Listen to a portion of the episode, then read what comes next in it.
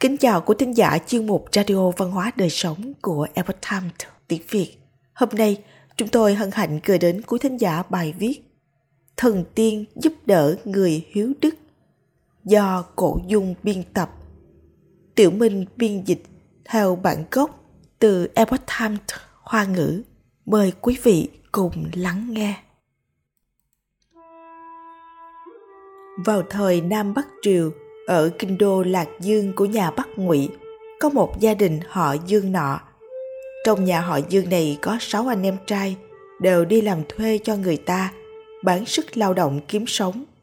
Không ngờ rằng trong một gia đình nghèo như vậy, con cháu đời sau lại có rất nhiều người là công khanh, trở thành gia tộc bề thế. Trong sáu anh em thì Dương Ung từ nhỏ đã có bản tính thiện lương và hiếu kính cha mẹ. Xa gần đều nghe tiếng. Khi cha mẹ qua đời, Dương Ung liền lo liệu tru tất tang sự. Thời gian sau đó thì vẫn không nguôi tưởng nhớ cha mẹ. Ngày ngày đau buồn rơi lệ. Vì quá đau buồn thương nhớ cha mẹ mà chẳng thể ở lại quê nhà Dương Ung bèn bán toàn bộ tài sản và dời về phương Bắc sinh sống. Vùng đất nơi Dương Ung chuyển đến cũng khiến người ta khó hiểu. Đó là một vùng khô cằn thiếu nguồn nước. Nhà của anh lại dựng bên cạnh con đường lớn dưới một sườn dốc. Mỗi ngày khi trời chưa sáng, Dương Ung đã thức dậy dùng một chiếc xe đẩy đi lấy nước về. Ngày ngày anh tiếp tế nước uống cho những người qua đường. Hơn nữa còn sửa giày giúp họ, hoàn toàn không tính công thu phí. Năm này qua năm khác như vậy, Dương Ung một mực kiên trì làm việc thiện, không bao giờ lơ là, cũng không thay đổi ý nguyện ban đầu. Một hôm, có một thư sinh đến nhà, Dương Ung nghĩ đó là người đến xin nước. Vị thư sinh có dáng dấp tiên phong đạo cốt, không hỏi xin nước mà hỏi Dương Ung rằng vì sao ông không trồng hoa màu để cung cấp thức ăn cho mình? Dương Ung nói, Tôi không có hạt giống hoa màu để trồng. vì thư sinh liền cho Dương Ung mấy thân hạt giống hoa màu. Thân là dụng cụ đông lương thực. Dương Ung vui mừng đem hạt giống gieo trồng xuống đất. Kết quả cây mọc lên thì rễ cây và thân cây đều biến thành bạch ngọc. Lá cây um tùm thì biến thành trăm vạn tiền. Về sau, người thư sinh nọ lại đến.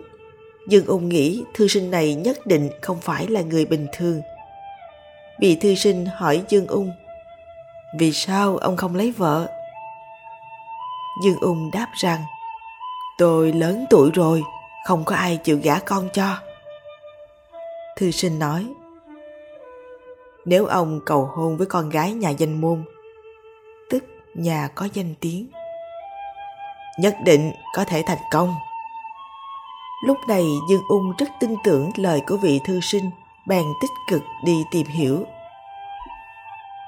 Nghe nói có một nhà họ Từ là nhà giàu ở phía tây quận Bắc Bình.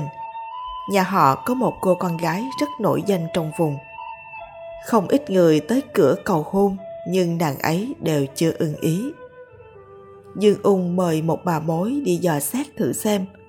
Mới đầu, cô con gái nhà họ Từ chỉ cười nhạt một tiếng, cho rằng Dương Ung quá ngạo mạn mà mơ tưởng hảo huyền. Về sau, biết được Dương Ung vẫn luôn làm việc thiện.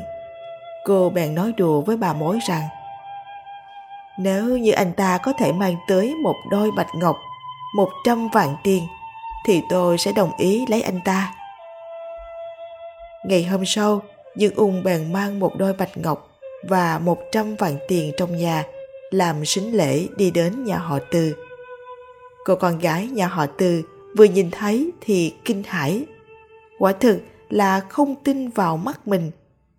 Một chàng trai nghèo tâm thương sao có được xính lễ như vậy tuy nhiên lời đã nói ra rồi có thể nào lật lọng nàng đành phải đồng ý về làm vợ dương ung sau khi thành hôn tình cảm đôi vợ chồng này rất hòa hợp về sau họ sinh được tất cả 10 người con trai ai nấy đều tài đức vẹn toàn, tài năng xuất chúng.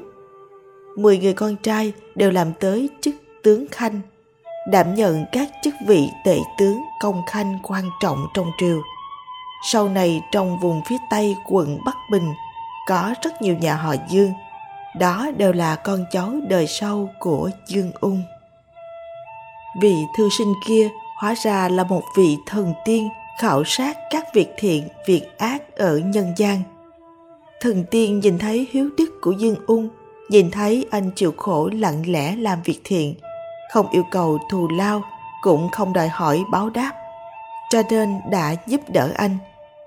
Người xưa nói, người đang làm, trời đang nhìn. Lời này tuyệt đối không phải là giả. Câu chuyện trên được tham khảo từ nguồn tư liệu Hiếu Đức Truyện. Quý thính giả thân mến, chuyên mục Radio Văn hóa Đời Sống của Epoch Times tiếng Việt đến đây là hết.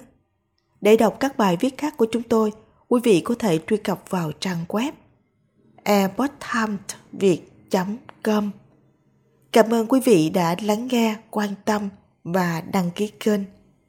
Chào tạm biệt và hẹn gặp lại quý vị trong chương trình lần sau. Kính chúc mọi điều bình an và tốt lành đến quý vị cùng người thân.